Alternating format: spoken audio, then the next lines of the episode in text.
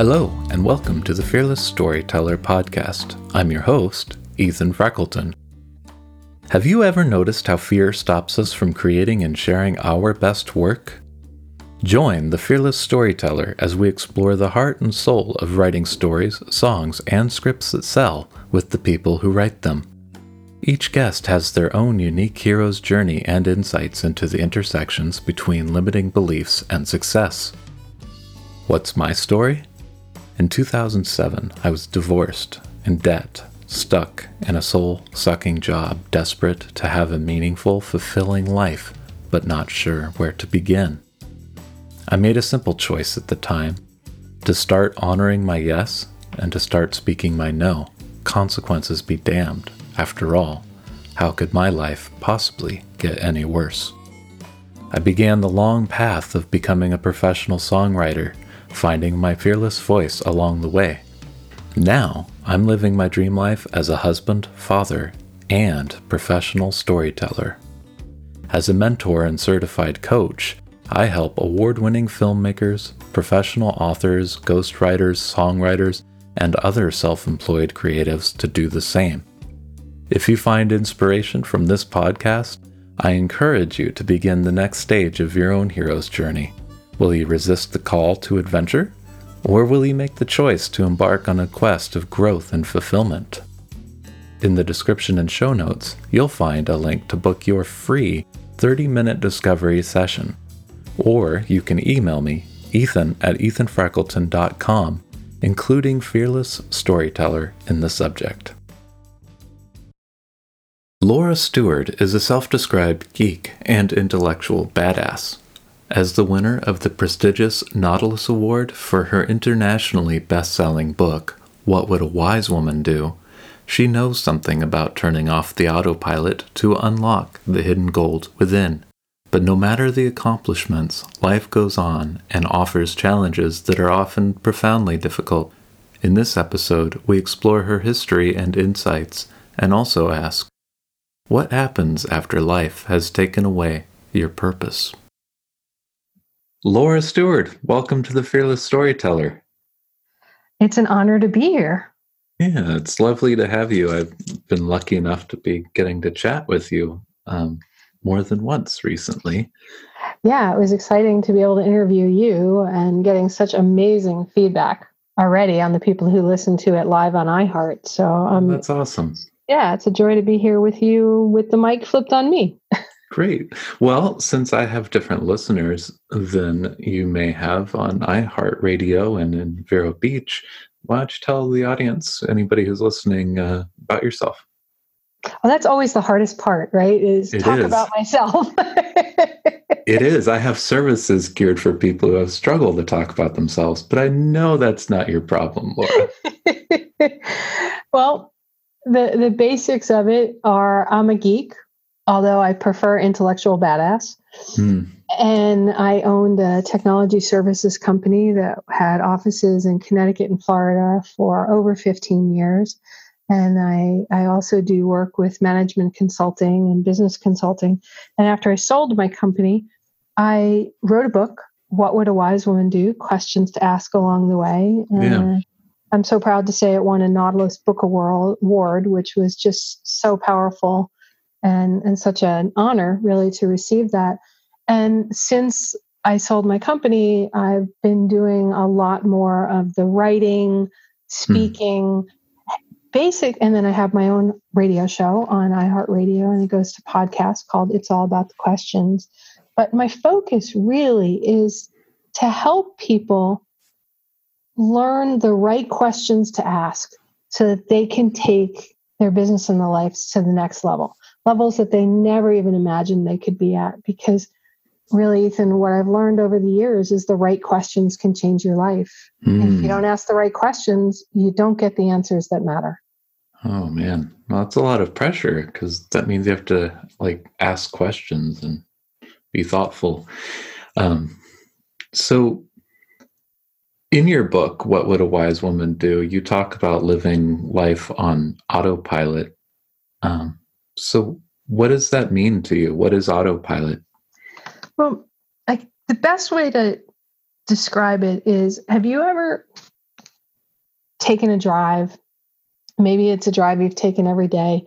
And all of a sudden you realize you're at your destination, but you don't remember how you got there.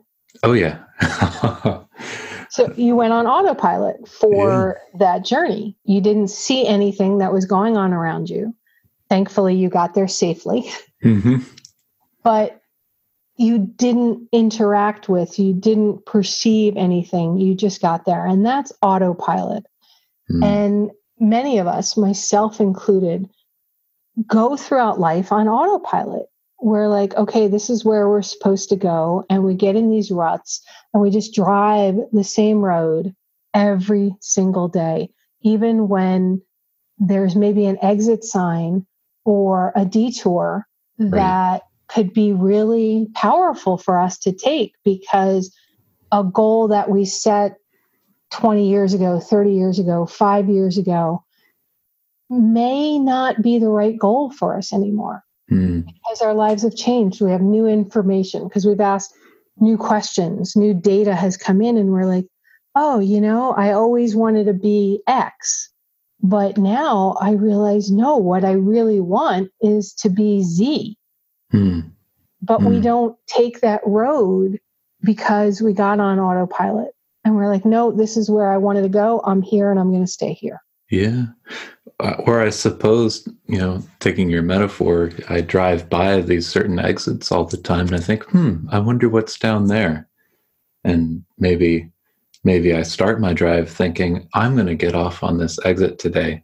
But by the time I'm there, I'm blowing past it because I'm back on autopilot. I've certainly done that in real life plenty of times. Where oh, maybe, absolutely. Maybe I set out to go somewhere else and just in the course of driving, just fall back into old habits and not even paying attention. That's so perfect that you said that, Ethan, because it's like that rut I mentioned. Yeah. And we're on autopilot all the time. We're going down the same brain path mm-hmm. every single day. And just like a road, have you ever been on the highway and you try to change lanes and it's like your tires don't want to leave the lane they're in and you have to kind of get out of this little depression mm-hmm. that got created because all the cars, all the trucks drove straight in the middle of that lane constantly. Yeah. And it creates this rut. Well, yeah. it takes time to fill those ruts to bring them up to street level again so that it's easy to make those turns. Mm. Mm. So there's a lot of great stuff here and and I'm curious how you arrived at this awareness about yourself. Like sounds like you're doing great. You had your own business uh, sold your business. Like what what did it what was the downside of being on autopilot? I wasn't happy. Mm.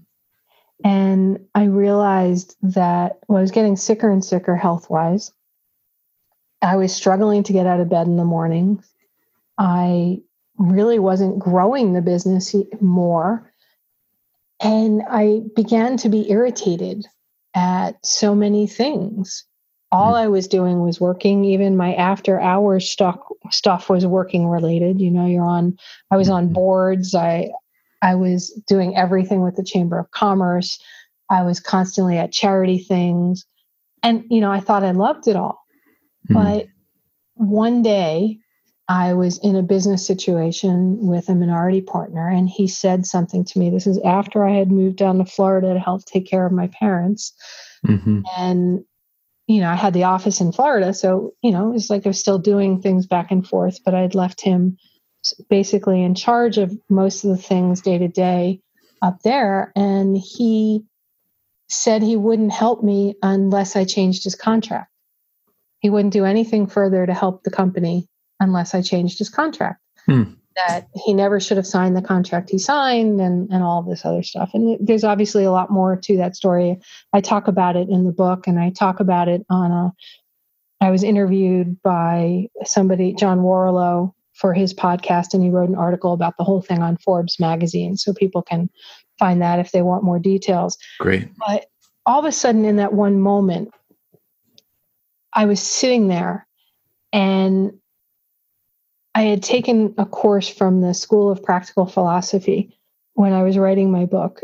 And they had said, whenever you're in a situation where you're not sure what path to take, mm-hmm. can't even begin to think of the questions that you want to take.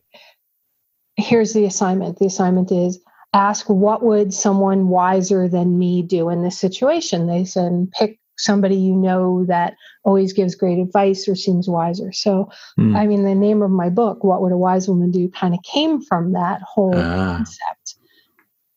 So I said to myself, what would a wise woman do in this situation? And I realized, okay, don't get mad at this person. Take care of what you need to take care of. And then start thinking about it. And then the next question I asked myself was, what do I really want to do?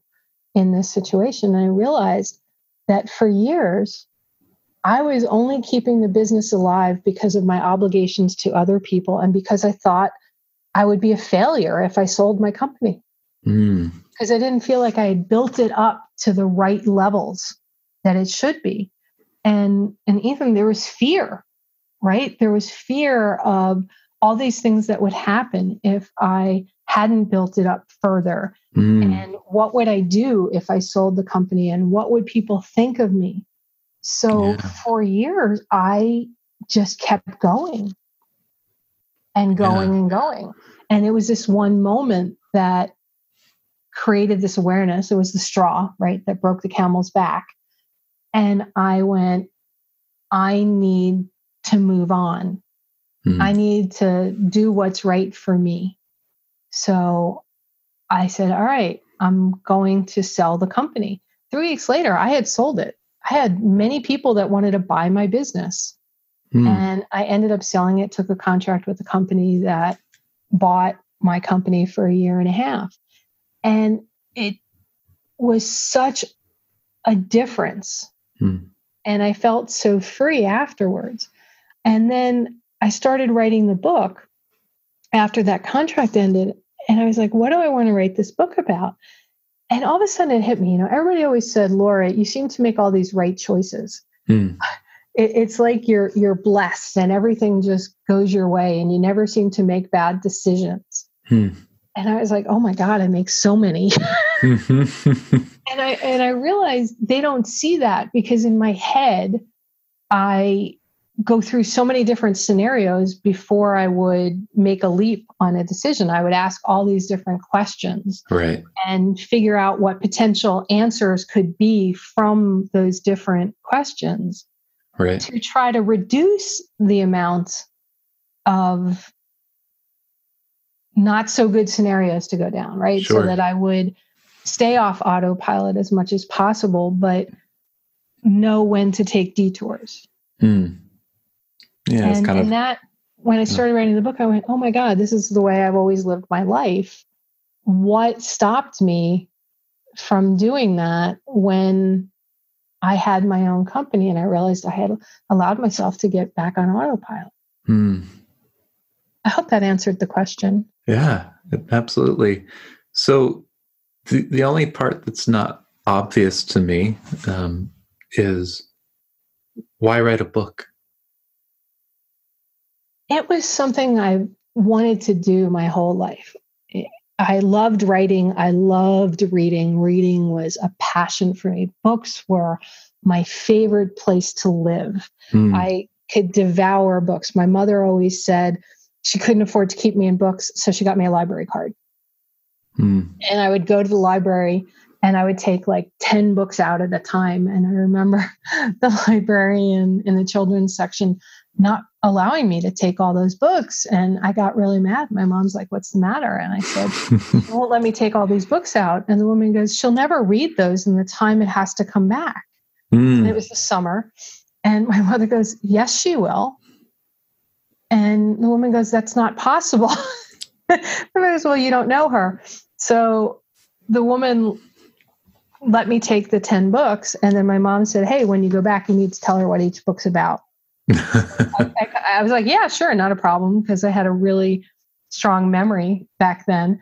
and I walked in and I, I, the same librarian was there and I went, this one's all about this. And I like this part the best. And I went through and from then on, she would let me take out as many books as I wanted. That's amazing. Yeah. And there was just such a passion for me for it. And I always wrote in grammar school. I wrote and I, I was editor of the school PS 29 school paper. Mm. And in high school, I wrote and in after I graduated college and I was working, I was a technical writer for years. But then when I started my own company, I had a column in the hour newspapers in Connecticut on business. So I've always mm. written. And it was just, I really wanted to write a book. So yeah. the opportunity presented itself and I did. And so was the thought, well, I have this free time, I'll write a book, or was it, was it, um, I have something I strongly want to explore and say. Was it was it more that you had the answer, or was it that you needed space to explore the answers? Some combination. It literally went. It literally went down like this, Ethan. I was told they're not going to renew my contract, and it was going to end at the end of um, December of that year of 2010. Mm-hmm. And I was I literally looked up to heaven and I went, now what do I do? Like mm. asking God, now what do I do? Yeah.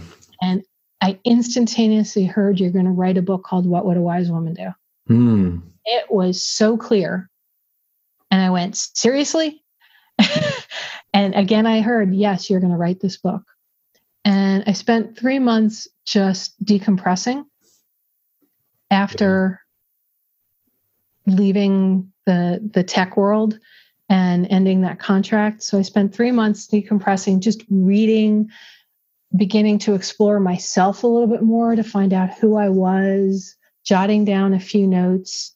Hmm. And then I got ready and I wrote the book. That's amazing. And I got a publishing contract right away. And wow. I got an agent right away. so I knew it was meant to be. So what's what's what's that like in terms of mindset when you're trying to get an agent or going through that process of seeking approval from others for your idea? But that's another that's another lesson in being fearless, right? Which is what you were all about. I a friend of mine had suggested that I go to this conference and I went, okay, I'll go. So I went out to California to go to this conference because this person had been very successful in publishing and online marketing and consulting and, and all those different things. So I thought if I'm going into a new business, you want to learn from the people at the top. And I went to the conference and he brought his publishers on stage, Morgan James Publishing. Hmm. And they were talking about the whole process of being published. And uh, David Hancock and Rick Frishman stood up there and they said, Hey, anybody who's here, if you see us in the hallway, pitch us. We're offering that to everybody that's here today. Mm. And I hadn't written a word of the book yet. I had kind of drafted an outline, but that's all I had. I had a title and an idea. Mm-hmm. And I was wandering through the hallway and I saw David just sitting in a chair. and I walked past and then I turned around and I saw there were only a couple of people online, and David just looked so engaged with the people he was talking to. Mm-hmm. I said, What's the worst that could happen? He tells me it's a horrible idea. Yeah. That's a great question, too. What's the worst that can happen? Right. So I yeah. just said, Okay, I've got nothing to lose. So I stood in line and I'm going every time I got closer to the to him and I'm listening to him what he's saying to people. I'm like, oh God, oh God. And I almost got off the line a couple of times, but something planted my feet there. And I got up to him and it was my turn. And he just looked at me and he said, How can I serve you? Mm. Mm. Not what I was expecting. Yeah. He didn't say that to the other people. At least I don't remember him saying that. And I looked at him and I went, Well, I'm hoping I could serve you or something like that. I said, I have an idea for a book it's not super fleshed out. I haven't written anything yet, but I'd like to hear what you think of it. So he has me sit down, and everybody else, there were like these five ten minute conversations, and he sat with me for over 20, 25 minutes and asked me a whole bunch of questions. And he went, I love you. I love the idea for the book. You are the person to write the book. But mm. because you haven't written anything yet, I don't know whether you can write this right. book. So he said, I need you to write a book proposal and give me some sample chapters and get it over to me. Mm-hmm. And he was going to be at an event called Author 101 six weeks later that I had gotten a free ticket to. So I went, okay, i will have this for you before the conference because I know you're going to be there. Well, mm-hmm. six weeks later, I had an entire book proposal written and I had four chapters of the book written. Mm-hmm. And I sent that to them just before I got on the plane, got off the plane, and you were able to pitch to other publishers there and to agents. Perfect. And I knew Morgan James was interested in my book already. So I went in there going, Well, I have somebody interested in my book already. So there was this one agent that was known as like the hard nosed guy that he never said yes to anybody. Mm-hmm. So instead of walking up to him saying, I want you to be my agent, I said, I'm just looking for some advice. I'm writing a book and you know, you have this incredible expertise. I said, I'm not looking for an agent at this point. I'm not ready. I just want your advice. So he asked me some questions, and two minutes into the five minute thing, he goes, I want to sign you. Nice. and then I went up to another agent and did the same thing, and he goes, I want to sign you. right. I went up to some other ones, and they wanted no part of me because I didn't have a big enough platform. Ah. And I went, okay, that's fine. But I had two of the biggest agents that wanted to sign me because I wasn't trying to sell them. Mm. I was trying to learn from them. And I think when you're in that kind of environment, that's a great way to approach it. Hmm. I and, love that. Yeah. And a lot of people don't approach it from there because I was like, you know, there's no guarantee that in five minutes somebody's going to want to sign you. So, what's the most I can get from those five minutes? Well, it certainly takes the pressure off of the interaction. Totally. He just yeah. looked at me and he went, What do you mean you don't want me to sign you? and I'm like, Well, I, I need to learn before that can even happen. Mm. That's that's so there's a lot of great stuff there. And I guess the question lurking there in the back of my mind, I don't know if you can put yourself in the headspace to remember like or reflect on it. But so you meet Morgan James at this conference and he gives you homework. And it just so happens that there's a six week window opportunity, right? Right. And what do you think would have happened if he said, Give me a proposal and sample chapters, and there wasn't this six week deadline? I'd like to believe that I would have still sat right down and got it done, but I mm-hmm. don't know. There's something about deadlines and windows that I work where, very well with. Yeah. And understand, I've been in the tech world for a really, really long time. And I'm used to having to get things operational when they're down at the worst time of a company's business life. Mm-hmm. And I tend to thrive on deadlines. Yeah, it sounds perfect. It, it was absolutely perfect. But I also look at those situations, Ethan, as I was given exactly what I need to succeed. Yeah. And because I was fearless, I was able to grab on it. That's not always been my life since then. Mm. I, mm. when you were on my show yesterday, we talked a little bit about I've been in a fear cycle for very long and I'm starting to come out of it again which is why I was so excited when I got introduced to you by Ivana Siska. Yeah. Was because she knew I needed it and you needed to meet me for some reason as well.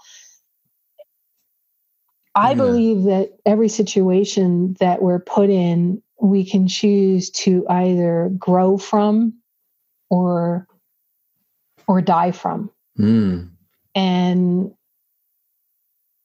sometimes when you're in that non-grow phase where you're it's an autopilot in its own way but not not a forward moving autopilot right. it's sort of an autopilot where you're just on a treadmill and you make no movement at all. You're just stuck in a pattern that doesn't serve you mm. in any way positive.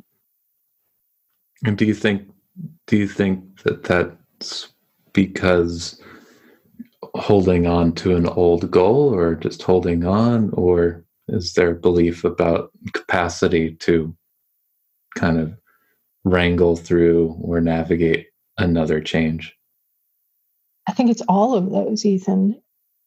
And situations and health situations can come in and you just get so tired that that rut builds up even mm-hmm. higher because you're so exhausted and as dr daniel amen who wrote the great book change your mind change your life said and i, I talk about it in my book too he calls them ants mm-hmm. automatic negative thoughts yes where they just keep going and going and going where you can't get through in your head you can't let go of those thoughts. They just keep cycling mm-hmm. and then mm-hmm. they become bigger and bigger and bigger. And it takes something from outside of you to trigger something inside of you that gives you enough awareness so that you can begin to fight those thoughts from building the rut up even higher. Right. Right. And in in my case, it was caregiving for my mom for a lot of years and my dog who died right after I got divorced. And there was just all this stuff that was happening, and my health started taking a, a major hit. Mm-hmm. And then I fell and broke my foot. And four days later, I fell off the knee scooter while my mom was at a rehab center and I severely damaged my wrist. So I was in a boot and a cast and I couldn't function. Yeah. and it was just like, how do I work in these situations? I don't know who I am. I, mm. I don't know how to work when I can't leave my house physically or because of my mom. Hmm.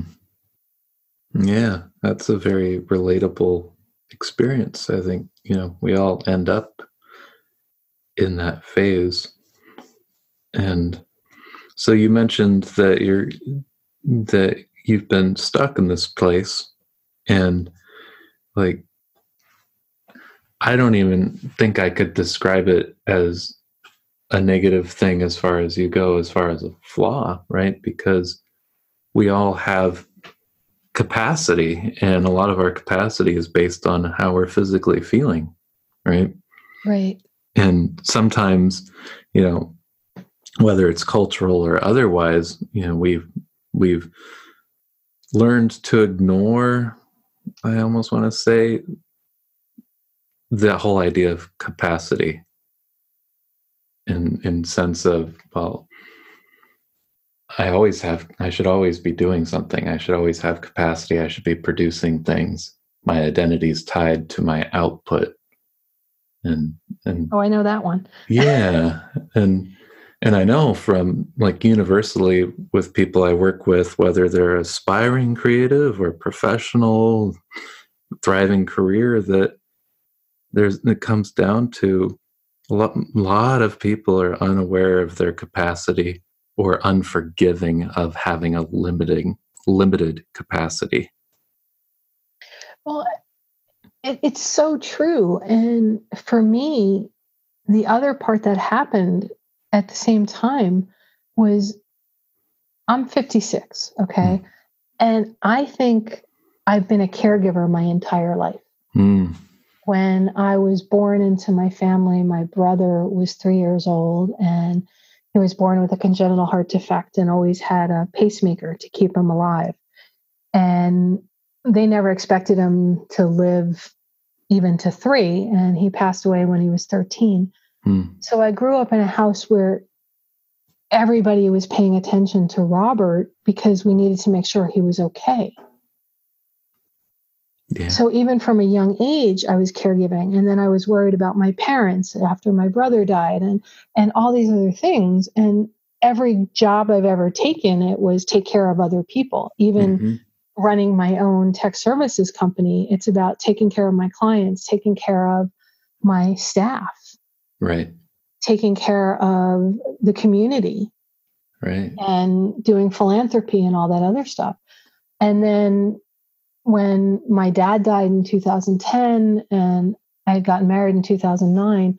My dad dies in 2010. My husband has a heart attack in his 40s, mm-hmm. and I have to take care of him. And then my mom, eight months later, has open heart surgery, and I'm I'm just taking care of everybody. And I put my mm-hmm. business and everything aside at that point. Well, I'm divorced. I no longer have my dog mm-hmm. who passed away from bladder cancer. And then mom died two years ago, coming up October 1st. Right. And I'm alone. I have nobody I'm responsible for except myself. Mm-hmm. I don't have clients. I have my radio show, which is once a week. So I have some listeners, but I don't feel like I'm responsible for them other than to produce a show every week, if you know what I mean. I do. Yeah.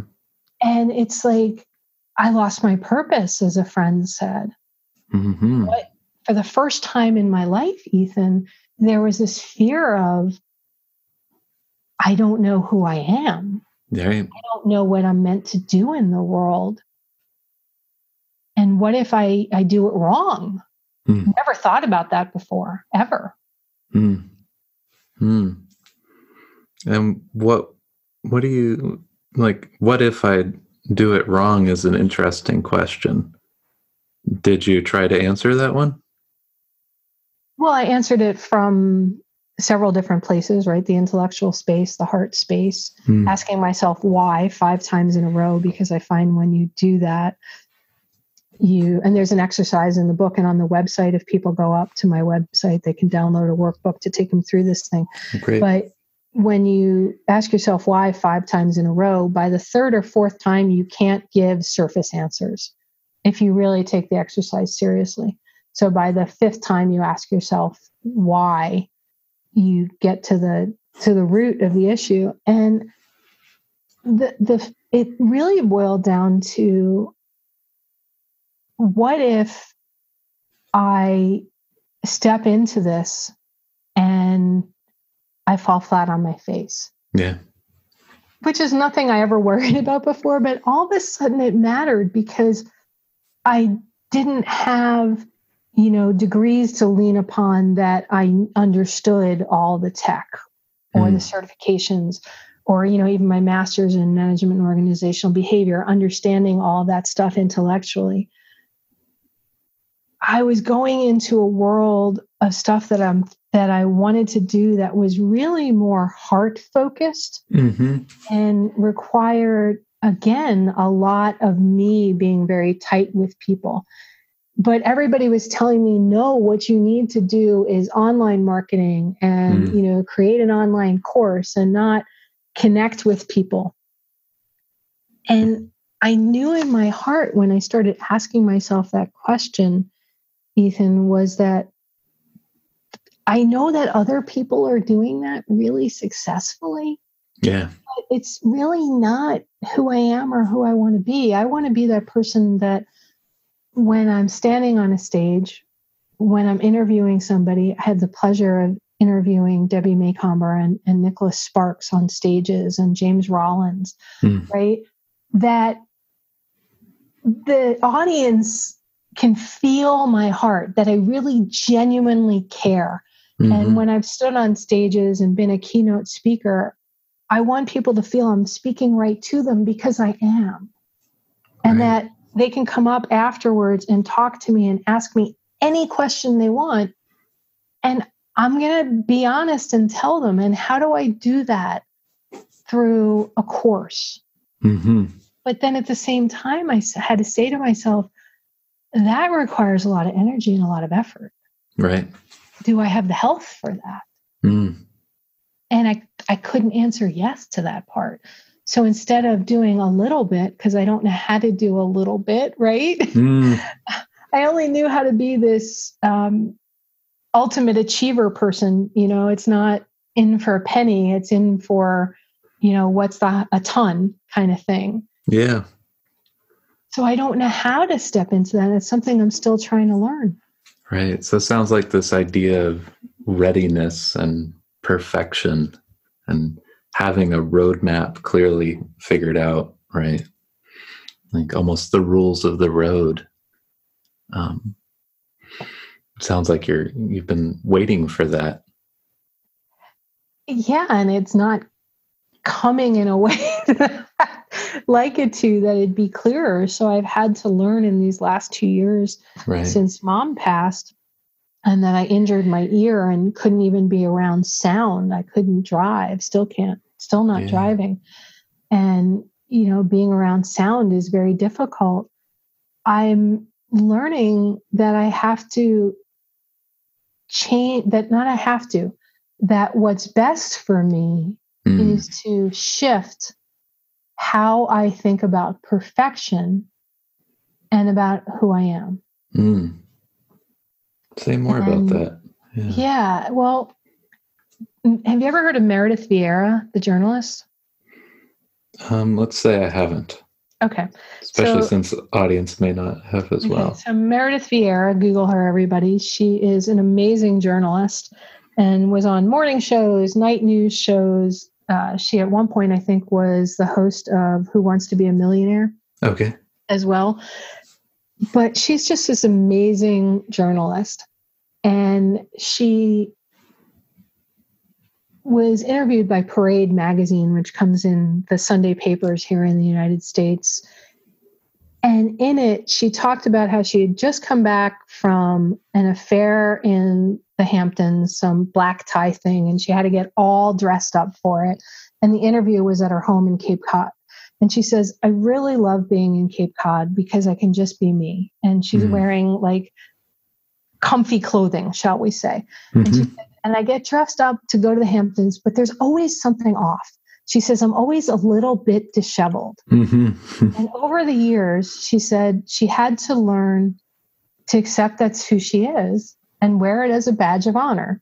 It's just who she is. She's always a little bit disheveled. Yeah. But to embrace it yeah. And ever since I read that interview several years ago, I've been trying to shift and embrace the always a little bit disheveled because I can't tell you how many black tie events I used to go to. And as soon as I would get out of my car, my stockings would run. And I used to carry extra pantyhose with me because invariably something would go wrong with my outfit. Yeah. and, and then I realized nobody even paid attention to it. Nobody cared, yeah. Except for me. And and I was just like, all right, Lori, you gotta get over yourself. More yeah. people pay attention to what's going on for themselves than they're paying attention. That is such a lesson, isn't it? Like oh, yeah, that, that's first... that's one of those big eye-opening truths is people aren't paying attention. yeah, and I I fe- I literally fell on stage once. Yeah. I, I, pace when I'm on stage. You know, I cover both all, the whole audience and everything. I hate when they give me a podium and I'm kind of stuck behind it. I prefer walking mics. And somehow I tripped, and thank God I wasn't wearing a dress. and I, I fell flat on my butt, and then my head went back, and I was laying there totally embarrassed. The whole place got deathly quiet. I'm still holding the microphone in my hand. Right. And I'm just kind of taking stock. Mm-hmm and the whole place is really quiet and you hear this gasp uh-huh. and i had the microphone and i go well i could tell you that was planned but it wasn't so i'm just going to lay here for a moment and then i went i'm okay and then i sat up and i said i think that was quite funny and and i just started talking from where i was sitting on the ground yeah. and the whole place just started laughing hysterically. And then I got up and I go, where was I? Yeah. before I before I took that header and yeah. and we just laughed about it. And people came up to me afterwards telling me how much that meant to them that I got up and just started laughing. Yeah. And moved on because they couldn't get past that. And it was because, well, things happen. I'm a little bit disheveled. yeah. And, you know, uh, that's, there's a lot to that. And, and I wonder if it's true, and maybe your experiences back it up or not, it's almost as if people are looking to you for cues about how they should feel about you. Oh, I agree with that 100%. And that is so brilliant. Yeah. And, and so you were able to use that moment to set the narrative about yourself and tell people what they should think about your experience and, and how you're showing up. And I imagine that when we're on autopilot, you know, we're still setting people's expectations about how to feel about us, but we're not consciously doing so. After my mom died, it was like a week after she had passed away. I received an email from somebody who had heard me speak at a conference years ago. And they asked if I would speak at a conference and they gave me a date on it. And I was like, Well, you mean 2018, right? And they're like, Oh, no, we mean in two weeks. Hmm. I Googled this conference and it was a huge event. Hundreds of people were going to be at. They had this long list of powerhouse speakers in technology and cybersecurity. And I was like, You want me? And they were like, Well, we heard you speak at this other event and we'd love for you to be there. And I was like, Well, my mom just passed away mm. and and all this other stuff. And I sent them back and they're like, Well, we would really love to have you. And I I sent back this note, you know, I really feel like mom sent this for me to do. So if you would like me, I'd love to speak at the conference. Mm. And it happened to be a two hour drive from my house. So it wasn't like I had to get on a plane or anything like that. And when I got to the event, uh, it turned out they gave me the closing keynote mm. space. And they put me on a panel I didn't know any of this. They just said, Can you speak? Right. And I get there and I'm the closing keynote and I'm on this panel with all these other women. And I arrive at the event and the entire board is there and they introduce themselves to me and they hugged me because hmm. they all knew about my mom. Yeah. Oh, and they thanked me for being there. Yeah. And what got me was after the event was over, and I broke down on stage mm. talking about my speech because there's a picture of my mom in it. And I've learned to be very present when I'm at events speaking because I take cues from my audience, right? Yeah. Based on the energy I'm feeling from them when I'm saying things. And I had to take a pause because, like, now I was very emotional. And it was a women in tech event. And all of a sudden, I felt this wave of energy mm. come from the audience and wash over me and lift me up. Mm-hmm. And I opened my eyes and looked up, and they, the love was so powerful. Mm. I had opened my heart so they knew they could open theirs to help. Mm. Mm-hmm. And once the event was all over, everybody had come up to me. But then the event people came up to me and they said to me, when we heard your mom died and that you wanted to come, hmm.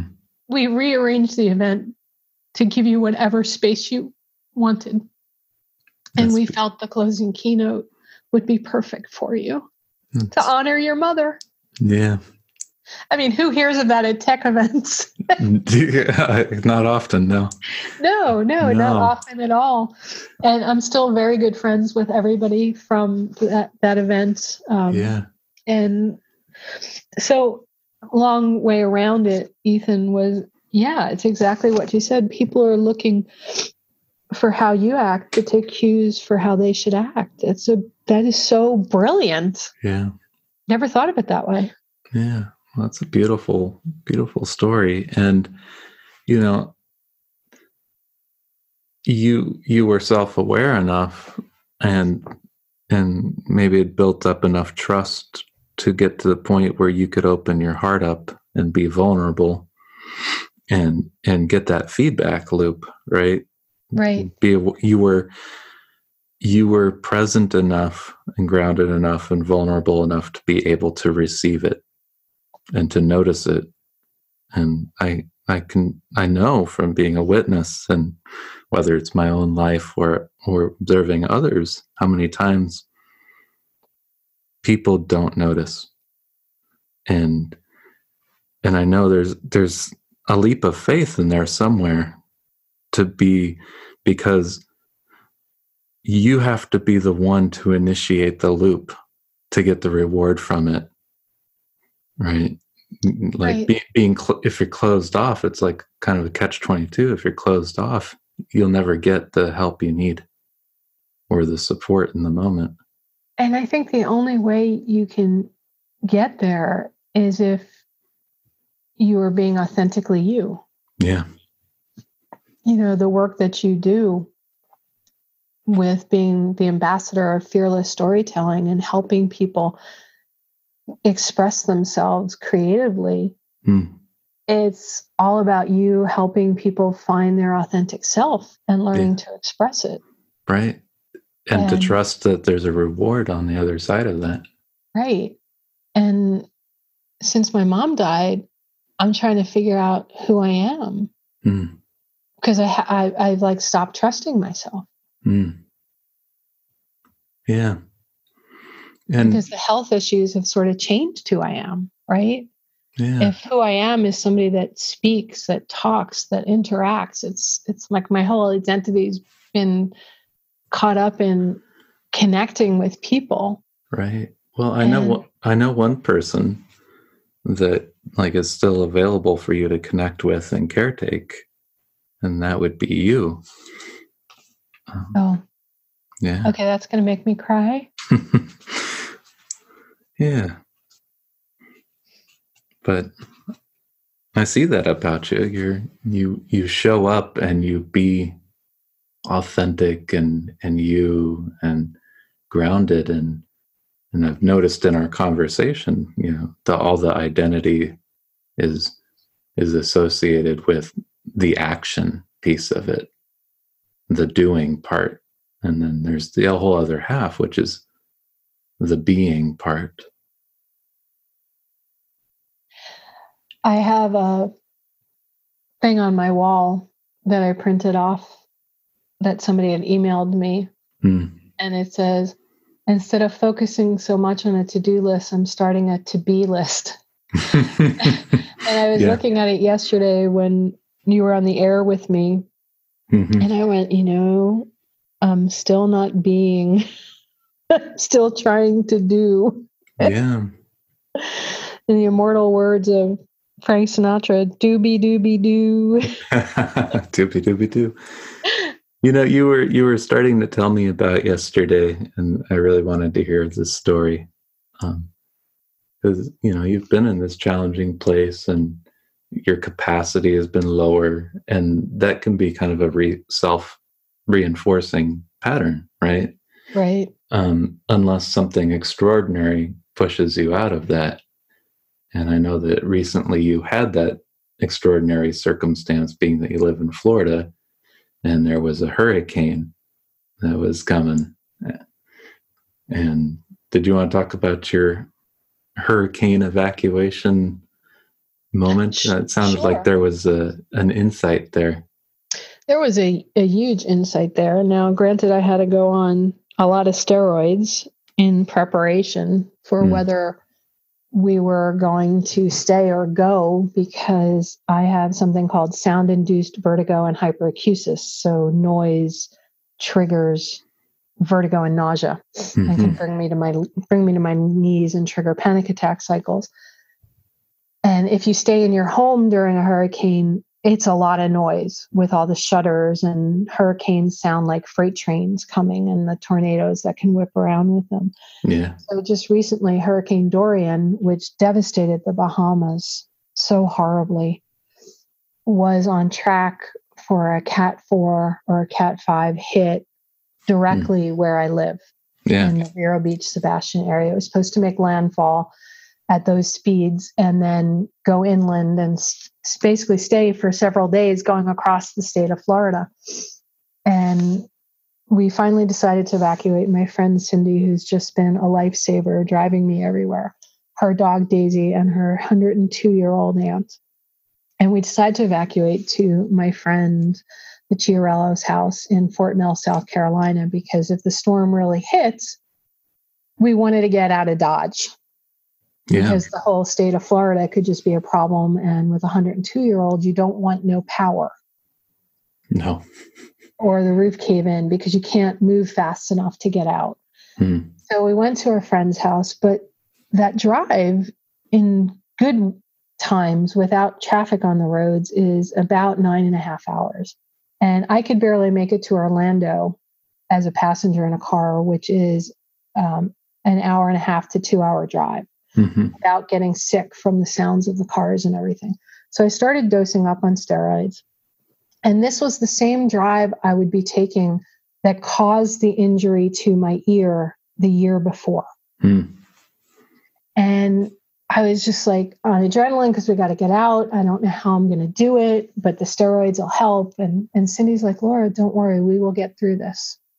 And I talked to a friend in the car because she was checking to make sure I was on my way out, and I had her dog Daisy on my lap, and who's this wonderful Shorkie, a Shih Tzu Yorkie mix that she rescued.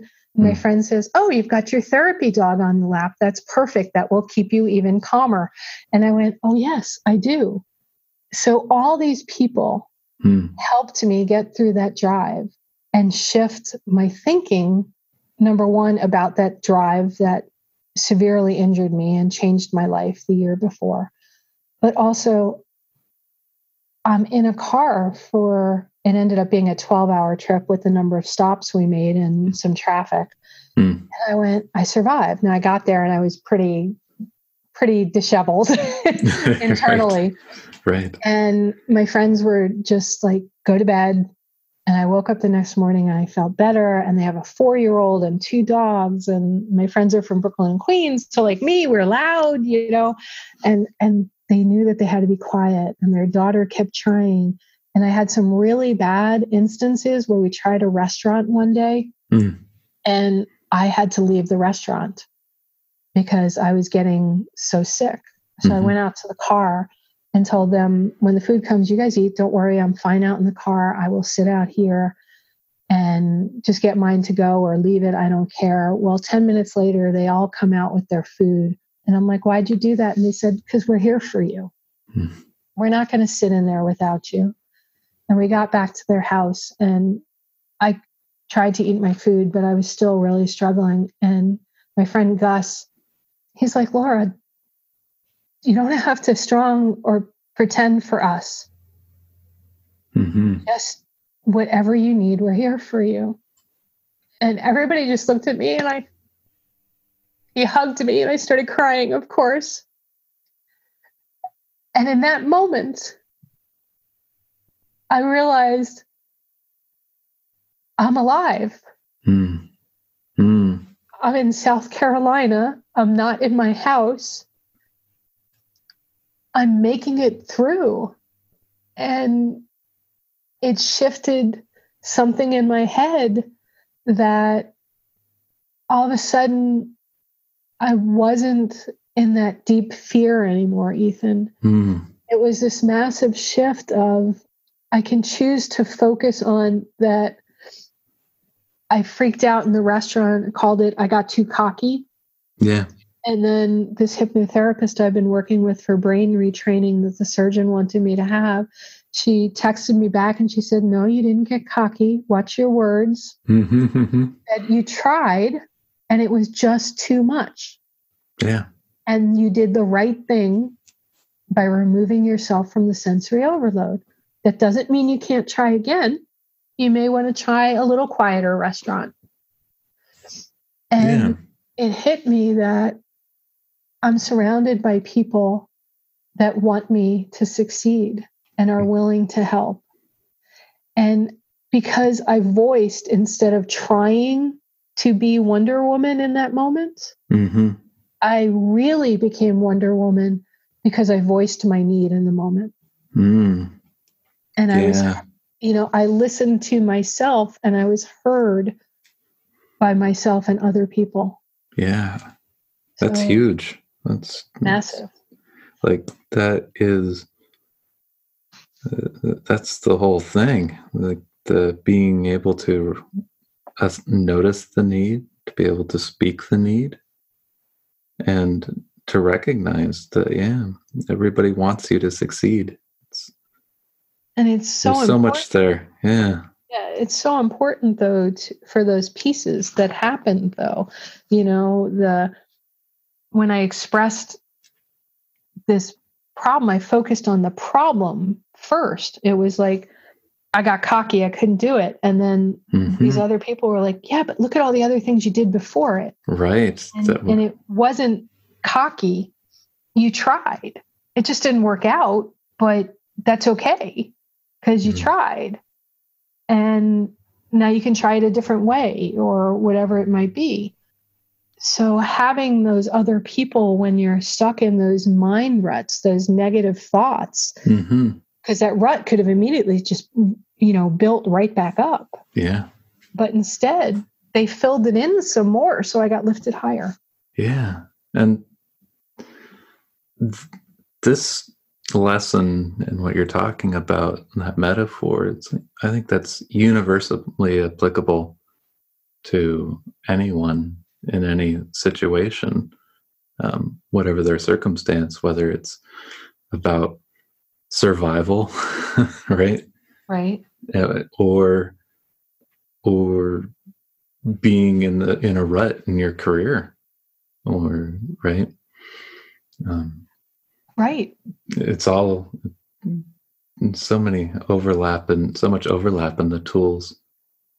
And I imagine that these i mean these are really powerful lessons and anecdotes and tools that you're discovering that sharing those with others is going to be really powerful. And well, yeah. what's fascinating ethan is that even when i was going through the worst of it everybody came to me for advice on how to handle things and i could guide them out of whatever they were in but i couldn't do it for myself. Right. Yeah i don't i haven't talked to anyone either with the podcast or in my last dozen years of looking for mentorship and help and guidance and looking for examples of successful people. I haven't found a single person that was able to do that for themselves. Yeah. it, it's that's why coaches exist and friends yeah. and circles. Uh, a good friend of mine is Bob Burg, and I was at an event he gave several years ago called The Big Event. And John Maxwell spoke and Randy Gage spoke and John David Mann spoke and and Bob and, and several other people. And you'll want to Google those names, everybody, because there's are just some really, really wise people. And a common thread that they said was if you're the smartest person in the room, you need to find another room. Not that yeah. you can't help the people in that first room, but you need people smarter than you with different perspectives in order to help you grow. Yeah. And shift your own ruts. Yeah.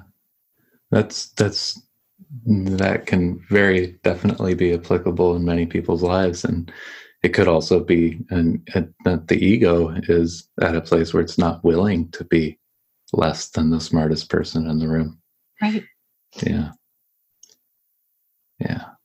Well, this has been an amazing, inspiring conversation, Laura, and I, am looking forward to keeping tabs on how your journey goes. And I know that the book you're working on is going to be uh, wonderfully transformative for those who are able to read it. Thanks. You're one of the few people that know I was. I'm actually starting on a new book, well, and and it is called a little bit disheveled yeah. Well, and anybody else who's anybody else who's listening, you know, keep your yeah. keep your ears out for Laura Steward. A little bit disheveled, and be sure to check out what would a wise woman do. Meanwhile, and Laura, it's been a pleasure talking with you. Oh, same here. Same here. You've given me so many insights, and I've had so many ahas of stuff that I you've cleared more things for me. So thank you for mm. your wisdom. My pleasure. I hope you've enjoyed today's episode of The Fearless Storyteller. As a reminder, any and all links can be found in the show notes. And if you're enjoying this podcast, will you please consider leaving a review? By doing so, you'll be helping new listeners discover the Fearless Storyteller podcast.